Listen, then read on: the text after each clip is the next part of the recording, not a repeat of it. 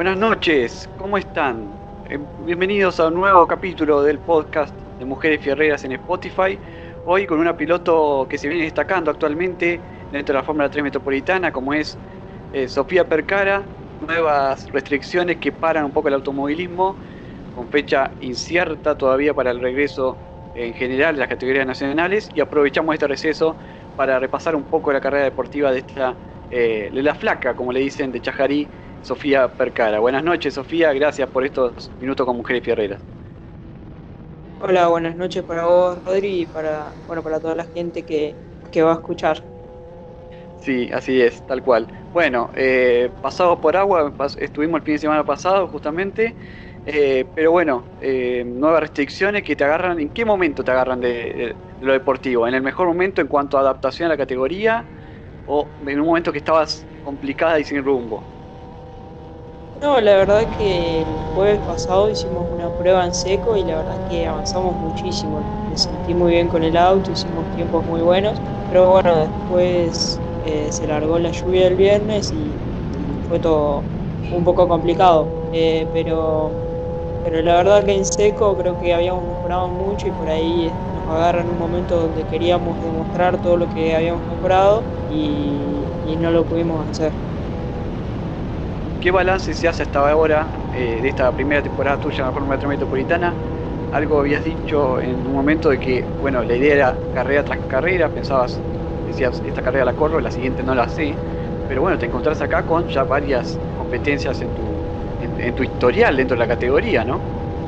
Sí, habíamos arrancado por una o dos fechas, eh, viendo hasta dónde podíamos llegar y bueno, las cosas se fueron dando para que sigamos corriendo y hoy llevamos siete fechas en la categoría, que, es una locura. Y la verdad es que estamos por ese lado contentos de poder seguir estando, pero, pero con muchas ganas de mejorar porque no, la verdad que no nos gusta ir a estar donde, donde estamos por ahora. Claro, eso te iba a preguntar, porque eh, todos conocemos a la Sofía Percara inconformista, que, y bueno, más en este momento, ¿no? En una categoría con tantos autos, eh, no está entre los primeros 10 quizás eh, desalienta más de uno, ¿no? Así como en tu caso hay un montón más. Pero tu caso se ve agravado porque estuviste cerca, estuviste saboreando, saboreando y siempre por una cosa u otra el top 10 se niega. Sí, tuvimos fechas que estábamos para llegar en puesto 10, puesto 13 y, y por, alguna, por alguna otra cosa no, no se dio, entonces es un poco de rabia, pero a la vez sabemos que, esos, esos puestos se dan por, carreras muy atípicas, ¿no? Creo que, el funcionamiento no estaba para estar en ese puesto, entonces es un poco, un poco de todo, ¿no? De, ganas de estar mejor y de que sabemos que podemos estar mejor, porque, eh, o sea, no se da eh, porque no estamos encontrándonos con el auto, pero sabemos que, que tenemos para mejorar que el auto está mejor y que yo puedo dar un poco más si, si nos ponemos de acuerdo, digamos.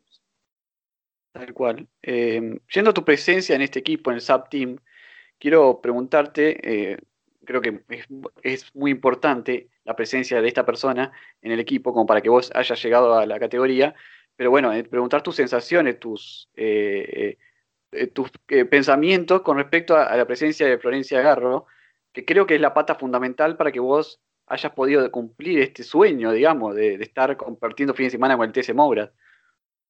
Sí, sin duda, que yo tuvo muchísimo que ver. Em, o sea, primero principal fue quien, quien me contactó y, por propias palabras de, todos en el equipo fue una iniciativa de ella, sumarme. Entonces, obviamente. Sumar una mujer. Eh, en su momento. Bueno, sí, claro, sumar una mujer, en eso después se hizo la prueba y, nada, Flor tiene muchísimo que ver en todo esto, eh, también tiene muchísimo que ver en el equipo, entonces creo que, que nada, que su lugar es, es muy importante dentro del equipo, más que, que en lo mío, y obviamente que, que, yo estoy muy agradecida porque gracias a ella se, se dio todo el contacto y una vez que estás en el, en el ambiente es un poco más, más fácil seguir. sí, no voy a hacer un capítulo completo de Florencia Garro en esta nota, pero eh, habíamos hablado en algún momento, yo te preguntaba por eh, la dificultad que puede tener eh, una persona como ella en un ambiente como el nuestro, ¿no? Con tantos, con tantos varones, con, quizás focos de machismo que no están tan visibilizados, quizás algo en un fin de semana. pero ¿cómo lo ves vos? ¿Qué, qué, qué observaciones viste vos con respecto a ella? ¿Hay un trato diferente? ¿La miran con otros ojos? Pasa como nos pasa eh, a todas las mujeres en este ambiente. En mi caso es muy difícil decir que, no hago nada porque soy la que me subo arriba del auto, pero a todas las otras mujeres que están eh, en sus actividades, digamos, lo, primero que dicen es que, no hacen nada, eh, que, que simplemente están ahí o ponen la cara o se hacen las que hacen, digamos. Y en eso, en el caso de Flor no es así, y sé que en el caso de muchas otras chicas que están en el ambiente no es así. Eh, pero mucha gente cree eso y entonces subestiman, digamos, que, que su trabajo no, no, sirve o, o, que directamente no hacen nada. Y creo que, es muy difícil bancarse todo eso, pero a la vez eh, creo que que Flor es muy segura de sí misma y ella sabe muchísimo todo el esfuerzo que hace, el trabajo que hace y, nada, tiene gente que en el equipo que, valora lo que ella hace y que lo ve también. Em, ¿Te imaginas siendo una Flor Garro en un futuro? Mi situación sería diferente. Si yo estuviese, sería más por el lado de, la ingeniería, calculo. Eh, pero ojalá que sí. Es el sueño de cualquiera vivir en, en, ese ambiente o el sueño de, cualquiera de nosotros, creo. Eh, en mi caso, obviamente que me gustaría vivir eh, del automovilismo desde el lugar que sea. Como piloto está un poco más complicado, pero quizás como, como ingeniero podemos llegar en algún momento. Bueno, ahí hablaste de la parte de ingeniería, ¿no? ¿En qué momento estás con esa, con esa parte, tu parte oculta, que es el estudio, eh, y, y vas a ser dos una futura ingeniera, Dios quiera, ¿no? ¿En qué, ¿En qué momento estás de la carrera? Y ya pasé la mitad, digamos, estoy haciendo materias de cuarto año, me quedan, me quedan un par atrás todavía, pero, pero ya estoy haciendo la mayoría de cuarto, o sea que, que no me queda mucho. ¿Cómo es la convivencia? Eh, automovilismo, eh, bueno, Fórmula 3 Metropolitana, karting también, que ya nos meteremos en esa parte, el estudio, las amistades, ¿cómo es convivir con todo eso eh, durante el año? Creo que soy, estoy muy beneficiada por, por la virtualidad, que te permite grabar las clases y verlas después, porque, porque nada, el otro día, por ejemplo, me fui un miércoles a la noche y y, sería, y me perdí dos días de clase que, después los pude ver porque estaban grabados, pero si no, se hace muy difícil eh, recuperar lo que es el cursado. Para nuestra carrera es súper importante el cursado y, y si me lo perdiese sería muy complicado. Entonces la virtualidad me ayuda muchísimo y, y puedo, puedo ver las clases después y, y nada, el esfuerzo que hago es ocupar el tiempo que tendría libre eh, recuperando todo lo que perdí cuando me fui a la carrera. ¿Y sos eh, en, la, en, la, facultad, sos igual que como sos en el automovilismo en cuanto al inconformismo o se baja un poco la vara con respecto a los resultados que, que esperás obtener? Y no soy quizás, no soy tan exigente, me parece, pero obviamente que como todo me gusta hacerlo bien. Eh, obviamente que es mucho más difícil en la facultad hacer todo bien.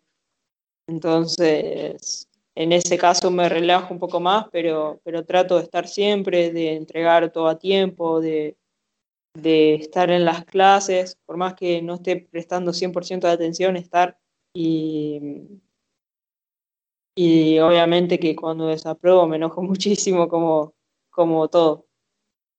Em, te iba a preguntar por, eh, por, por esa parte justamente eh, de, de, los resultados y, y de, la, cómo tomás vos, eh, si es algo histórico, esta cuestión del inconformismo o no.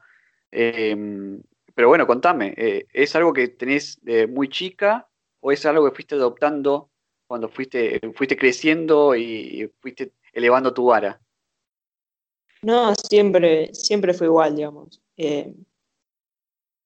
No soy, no me enloquezco tampoco hacer cosas que, que, son imposibles, pero, pero creo que te vas poniendo pequeñas metas que vos sabés que las puedes cumplir y si vos sabés que lo puedes hacer, ¿por qué no, no intentarlo, no practicar eh, o no hacer lo que sea necesario, digamos? Creo que, que es, está, está en mí, digamos, lo hice desde muy chica. Eh, hay una anécdota de cuando era chica, yo tengo dos hermanos mayores que yo, que tienen más o menos, tienen un año de diferencia entre ellos, y no sé, se ponían a jugar al vóley eh, y no me dejaban jugar porque no sabía. Entonces yo iba y practicaba contra la pared, jugaba, jugaba, jugaba, jugaba, y cuando lograba jugar bien, iba y le decía, bueno, vamos a jugar al vóley. Y me decían, no, ahora vamos a jugar al tenis. Y no, no podés jugar porque no sabes y arrancaba con la paleta contra la pared, contra la pared y pasaba las tardes enteras o, no sé, la, toda la noche capaz, eh,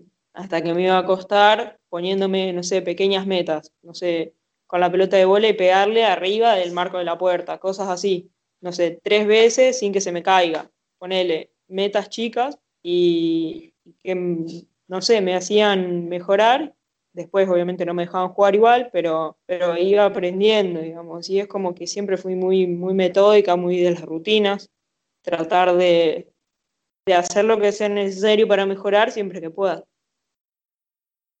Y como ingeniera, o futura ingeniera, mejor dicho, eh, ¿tenés alguna referencia de, algún eh, alguno que esté trabajando, haya trabajado, algún ingeniero famoso del, del automovilismo argentino, automovilismo internacional?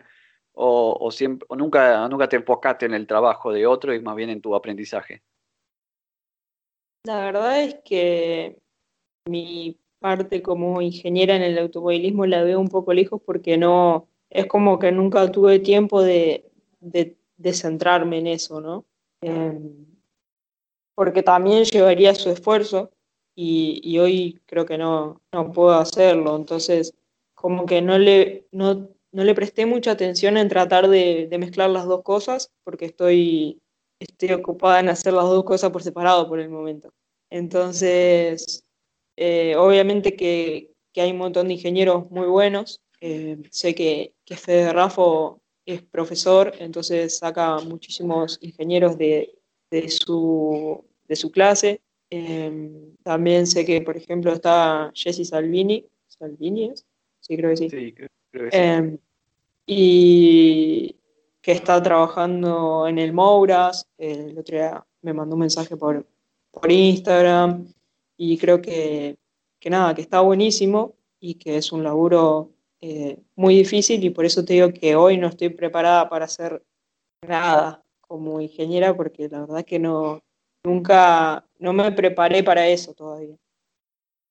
Y bueno, voy yendo de, de acá adelante para atrás, ¿no? En el tiempo. ¿En qué momento decidiste estudiar lo que, lo que estás estudiando?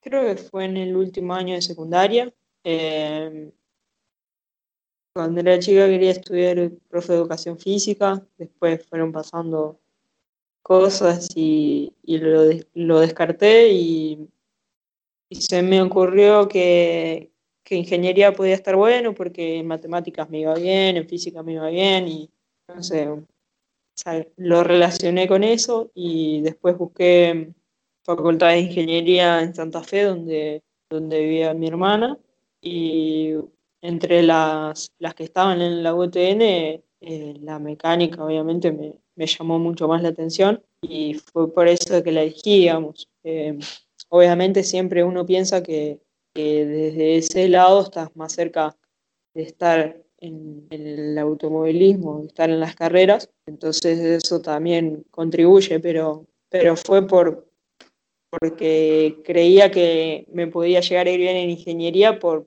por cómo soy, por cómo me iba a la escuela, digamos. ¿Y la Sofía Piloto en qué momento apareció? Y hay muchas etapas. Em, al principio... La primera, hablemos de la primera. Y bueno, apareció por, por casualidad y porque siempre me gustó y cuando empecé a correr acá me, fue bien, entonces eh, seguimos y, fue muy natural, digamos. Nunca, nunca estuvo como en la pregunta de, de querer seguir corriendo, porque siempre se da por sentado por, por la pasión que hay. Sí, se naturalizaste de chica la, la, idea de poder correr y poder hacerlo con regularidad, ¿no? Porque, bueno, estabas rodeada de gente vinculada al automovilismo, bueno, y el apoyo de tu papá. Sí, porque mi viejo siempre fue para eso, eh, o sea, a él le gusta correr todas las fechas, por más que vos no tengas chance, eh, él le gusta ir igual, eh, dar todas las vueltas. Entonces, o sea, como él nunca nos presentó la opción de decir, no, eh, poner, no sé, a mitad de año, no, estamos muy lejos en el campeonato, no corremos más, eh, nos preparamos para el año que viene, no, eso no, no existe en la mentalidad de mi viejo. Entonces siempre nos acostumbramos a correr todas las fechas, pase lo que pase, y, y lo naturalizamos, digamos, no, no se me ocurre como hay, hay muchos pilotos que, capaz corren la mitad de las carreras del año o, a las últimas no van porque no tienen chance, cosas así, eso no existe para nosotros y tratamos, es más, tratamos de correr la mayor cantidad de carreras que podamos donde haya. Bien, y eh, lo que fue tu inicio, digamos, empezaste, como decís, con el pie derecho, porque bueno, lograste un par de subcampeonatos ahí en, en Chajarí, el, karting el cartódromo de tu localidad, eh, pero después vinieron los campeonatos, ¿no? Eso también fue un, eh, un, impulso bastante importante. Sí, estuve siempre peleando. Em, después gané, salí campeona antes de empezar a correr en el, en el Entrerriano. Y, y después, al mismo tiempo que corría en el Entrerriano, seguía corriendo acá y gané varios campeonatos más en el zonal. Entonces, en ese momento era un y gané, gané dos, no, gané dos en 110, creo que gané dos en la 110 y una en la menores y una en la mayores y después, y había ganado uno en el 50 antes de arrancar. Ah, fueron, fueron varios, yo tenía tres acá anotados. Eh, y, esos, esos campeonatos, ¿qué lugar ocupan en tu, en tu recuerdo, en tu eh, en tu esencia como piloto, ¿están en un lugar importante, digamos, o pasan a segundo plano con todo lo que vino después del título provincial, la llegada a la forma entrerriana y demás? Eh, fueron difíciles y fueron importantes, eh, todos. no es fácil ganar en ningún lado y, creo que, que hay uno que se destaca más porque fue que, que gané en las 110 mayores, que en ese momento peleé el campeonato con dos pilotos de muchísima experiencia también, que eran más grandes que yo, y corrimos una fecha menos, porque arrancamos más tarde. Eh, corría contra Gastón Borgesan, que ahora está por correr en auto, y, y con Matías Escuarzo, que él en ese tiempo había corrido con los Zanela en el Entrerriano y después se vino para acá. Entonces. Por lo menos para la región. Claro, eran pilotos eh, que, habían funcionado muy bien, digamos, que, y además tenían más experiencia que yo, porque como te digo, son, son más grandes. Entonces, para mí ese campeonato representó muchísimo y, por ahí no, no tiene la importancia que tiene el entrerriano, pero, pero sí es importante. Y a nivel, a nivel piloto, Em, ¿Qué cambió de, esa Sofía Percar en ese momento a la de hoy? ¿Solamente la edad o también cambió de alguna manera de, correr, la agresividad, eh, quizás la cautela a la hora de realizar maniobras y demás? ¿Qué te acuerdas de, de aquella época? Y en esa época o sea, siempre tuve el mismo problema, digamos, al principio me costaba hacer eh, maniobras de sobrepaso, arriesgar y todo eso.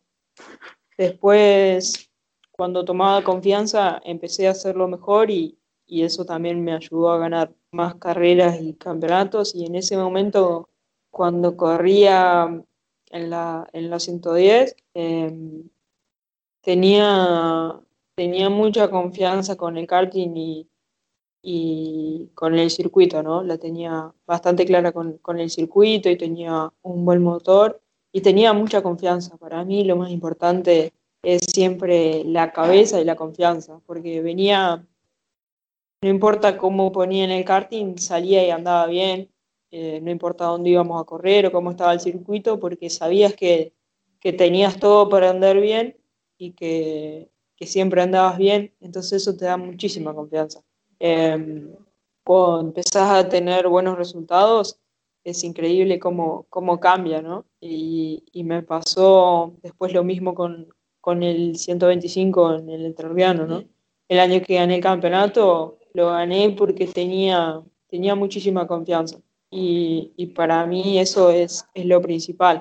Eh, hoy en día estamos, o sea, mejoré muchas cosas y, y creo que perdí otras, eh, pero en, por ejemplo ahora creo que mejoré muchísimo clasificando en el karting, que, que al principio me costaba mucho arriesgar en las pocas vueltas de clasificación y, y creo que hoy mejoré y también eh, creo que, que, cada día soy más agresiva para las maniobras y es algo que todavía me sigue faltando. ¿Y la largada? Y la largada mejoré. En el, en el Sanela yo me exigía muchísimo, ¿no? Pero era muy difícil largar bien. Cuando llegué a la Inter tengo carreras que largo un poquito mejor, pero ya no largo tan mal.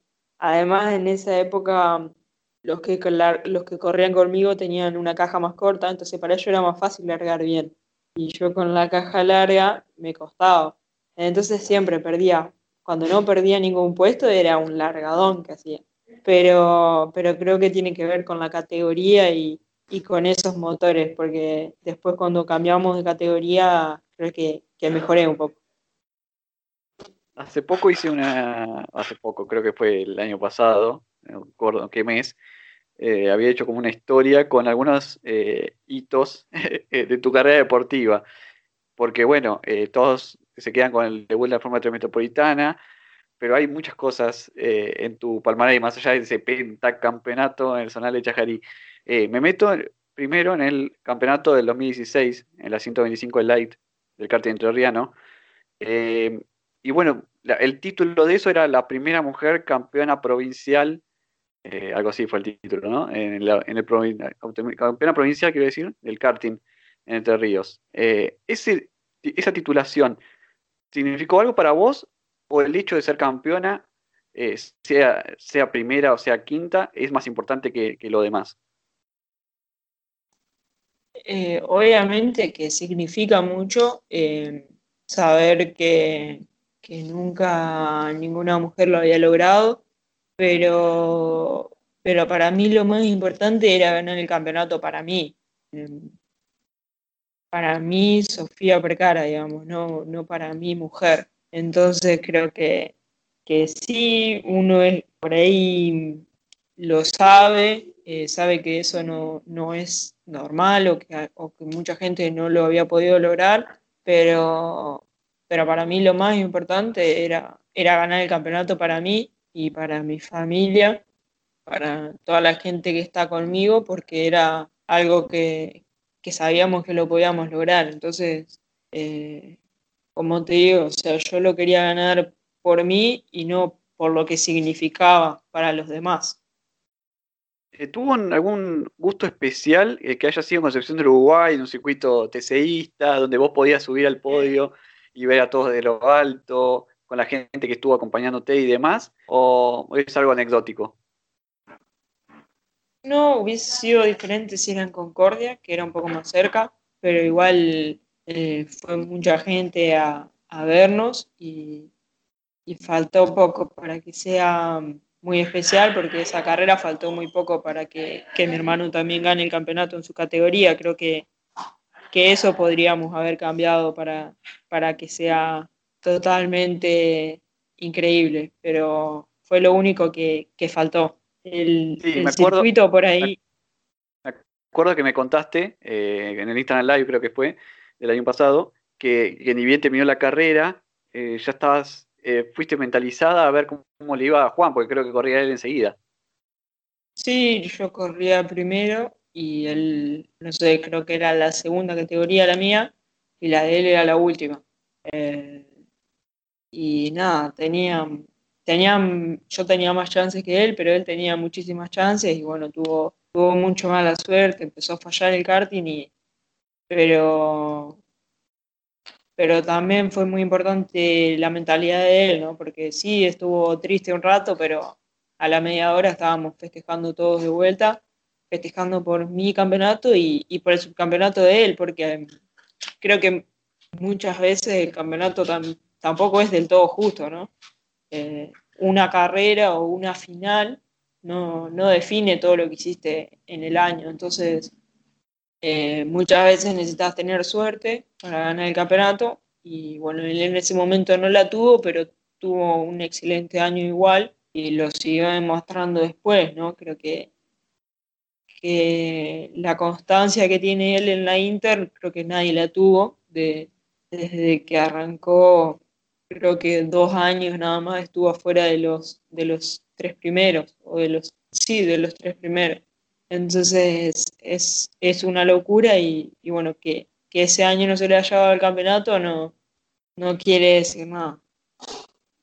Y también eso habla de, la, la, unión familiar que hay entre los hermanos, ¿no? Entre los Percara, bueno, toda la familia Percara, pero eh, siempre esa fraternidad entre ustedes de, acompañarse mutuamente y apoyarse en momentos eh, lindos y momentos no tan lindos. Sí, la verdad que sí. Em, encima, ese año fue el último año que no corrimos en contra, digamos. Al año siguiente yo empecé en la Inter y, corríamos en contra y nunca lo sentí como correr en contra, digamos. Siempre fue correr juntos y tratando de tirar para adelante los dos. Eh, incluso ponele al año siguiente, en el 2018, yo peleo el campeonato de la Inter y, en una carrera estaba saliendo a la final y se me para el karting.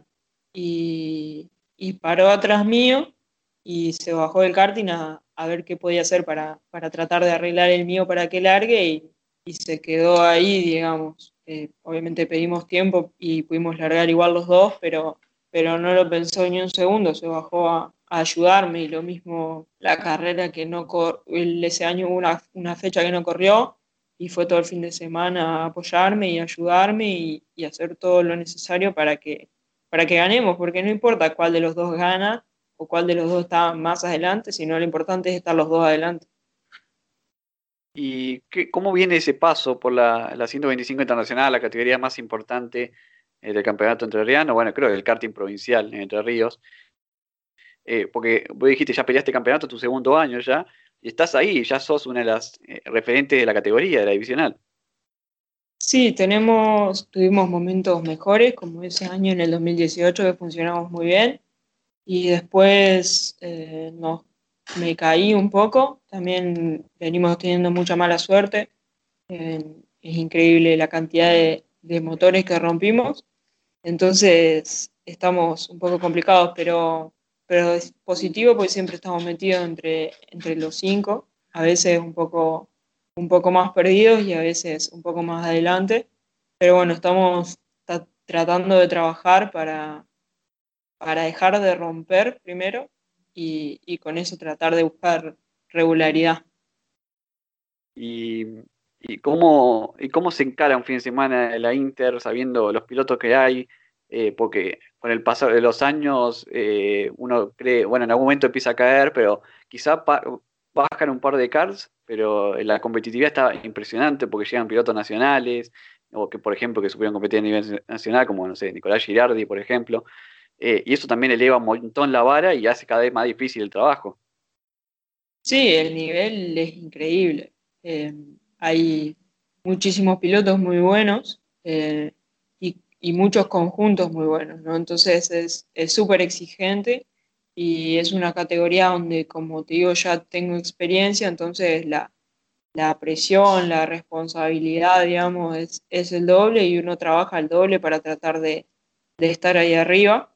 Eh, tengo la suerte de tenerlo a Juan en mi equipo que, ayuda muchísimo porque él siempre está a un gran nivel y, cuando él no está bien, eh, a veces estoy un poquito mejor yo y entre los dos tratamos de, tirarnos para adelante para, para crecer, digamos.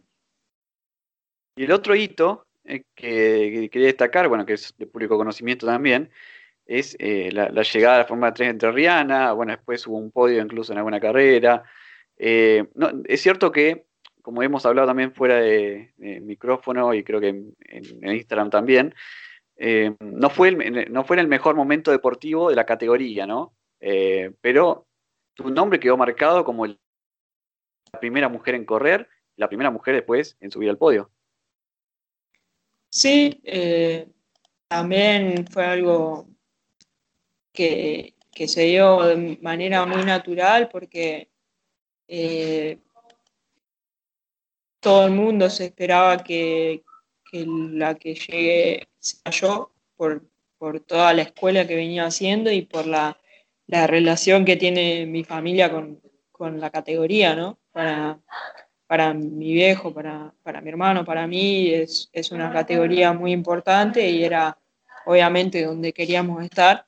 Entonces, eh, cuando el presupuesto nos ayudó y cuando creímos que, estaba mejor deportivamente, pudimos debutar, pero, pero ya te digo, para mí fue muy natural porque era, yo iba a todas las carreras de Fórmula igual, por más que no corriera. Entonces, estaba siempre ahí con, corría contra gente que conocía de toda la vida y, los, los, mecánicos, los, los, equipos, todo, conozco todo de, toda la vida de ir a las carreras.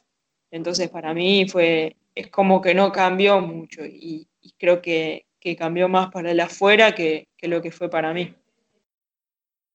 Y mm, eso te iba a preguntar, ¿no? Por el, tema de, la experiencia, que también eh, tuvo mucha mala suerte, muchísima, diría yo, creo, eh, por, el, por el tiempo dentro de la categoría. Eh, ¿qué, gusto te quedó eh, después de esta, etapa? Que bueno, que hoy está en un impasse de la categoría, porque bueno, ya sabemos, ya hablaremos de, lo, de la nueva que se viene. Pero, ¿qué, te dejó este paso por la Fórmula 3 Rihanna, más allá de, del hito de ser la primera mujer? Y gusto a poco, es la verdad, porque todos esperábamos andar mejor corrí dos años y dos carreras, entonces uno esperaba eh, muchos mejores resultados. Em, creo que, hay algunas cosas que influyeron también, como que eh, no, fui a probar muchas veces, cuando íbamos a probar siempre algo rompíamos. Em, después el último año fue muy pausado, corríamos cada dos o tres meses, también sin ir a probar, porque se buscaba eh, limitar el presupuesto, entonces eh, creo que, hay cosas que influyeron, pero, pero es algo que, no me dejó contenta con, los resultados que tuve. Y ahora esta nueva etapa, ¿cómo la ves? Nueva etapa del automovilismo provincial, de las monoplazas, eh, con la llegada de la forma de tres Riana, ¿crees que era algo que, se tenía que dar hace mucho que se postergó demasiado? Y creo que en otra etapa podría haber sido mejor, ¿no? Eh, si en vez de haber saltado a los importados hubiese saltado a los a este tipo de autos, eh, creo que bueno uno nunca sabe, ¿no? Qué podría haber pasado, pero pero es importante que se haga el cambio y que se busque lo que da resultado en todos lados, ¿no? Como, como los, los Crespi. Entonces, creo que si hay eh, que chicos que, quieren llegar, hay en Entre Ríos hay muchísimos chicos que, quieren llegar a la Fórmula 3 metropolitana, se vio, porque somos creo que 6 o 7 que estamos entrerrianos allá, entonces creo que que podría ser muy bueno, eh, que no se tiene que demorar mucho, porque como vemos hay muchísimos que decidieron ir derecho a la metro, pero, pero que es una categoría que, que si, si la manejan bien va a funcionar. Ya para, para ir cerrando las últimas preguntas, eh, ¿qué, qué, es, ¿qué es lo que te imaginás de acá a unos 4 o 5 años en lo deportivo? ¿Crees que en algún momento se va a poder dar el salto eh, al auto con techo de Nacional, de Cepista Moura, por ejemplo? ¿Crees que eh, ya llegaste al techo y que bueno, se va a hacer complicado después con el tema de la ingeniería y demás? ¿Qué, ¿Cómo te ves? ¿Dónde te ves dentro de unos años? La verdad que no lo sé, porque si me preguntabas hace tres años nunca se me hubiese ocurrido estar donde estamos. Creo que, que hay muchas cosas que pueden pasar y que nos pueden sorprender. Eh, sí, obviamente que, que, sería muy difícil estar arriba de un auto con techo, eh, pero es algo que, que trataremos hasta donde podamos, ¿no? Estamos muy cerca y, y vamos a tratar. Eh, obviamente que, que, es muy difícil, eh, pero la esperanza nunca se pierde porque, como te digo recién, hace dos años no pensábamos nunca llegar a la Fórmula Metropolitana y, y llegamos y se dio por algo súper loco, entonces creo que, que, no, hay que no hay que resignarse.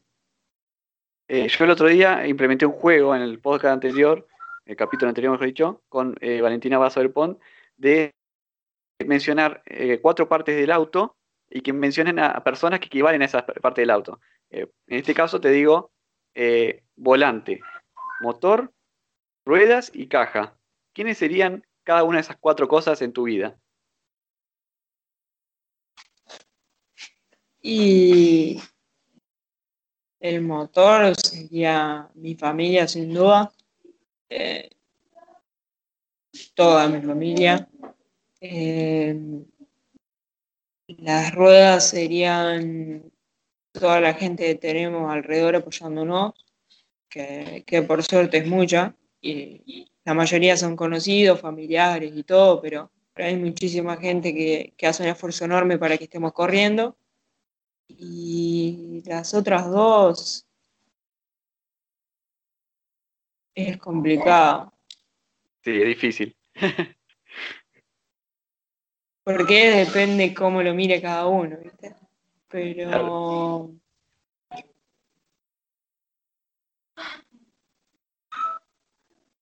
No sé, por decirte algo, para el volante podría ser, podría ser mi viejo, Ajá. que también está incluido en la familia, pero, pero además podría ser el volante. Y, y la caja de cambio mi vieja. Mi mamá. Está bien, está bien. Perfecto. Eh, bueno, Sofía, la verdad que te agradezco por estos minutos eh, con, con, Mujeres Pierreras en este podcast que saldrá próximamente, en las próximas horas justamente. Y bueno, lo mejor para, para esta temporada eh, de la Fórmula 3 Metropolitana, lo mejor para el futuro, lo mejor para la, carrera universitaria, para todo. Eh, y nuevamente, gracias por la predisposición de siempre para con, con, Mujeres Fierreras. No, muchas gracias a vos por, por siempre incluirme en todos los proyectos y, nada, ojalá que, que, todo esto siga creciendo, creciendo y, y, como siempre apoyándolos. Ojalá que así sea. Un abrazo grande, Sofía. Nos vemos. Sofía Percara, piloto de la Fórmula 3 Metropolitana, protagonizó este nuevo capítulo del podcast de Mujeres Fierreras.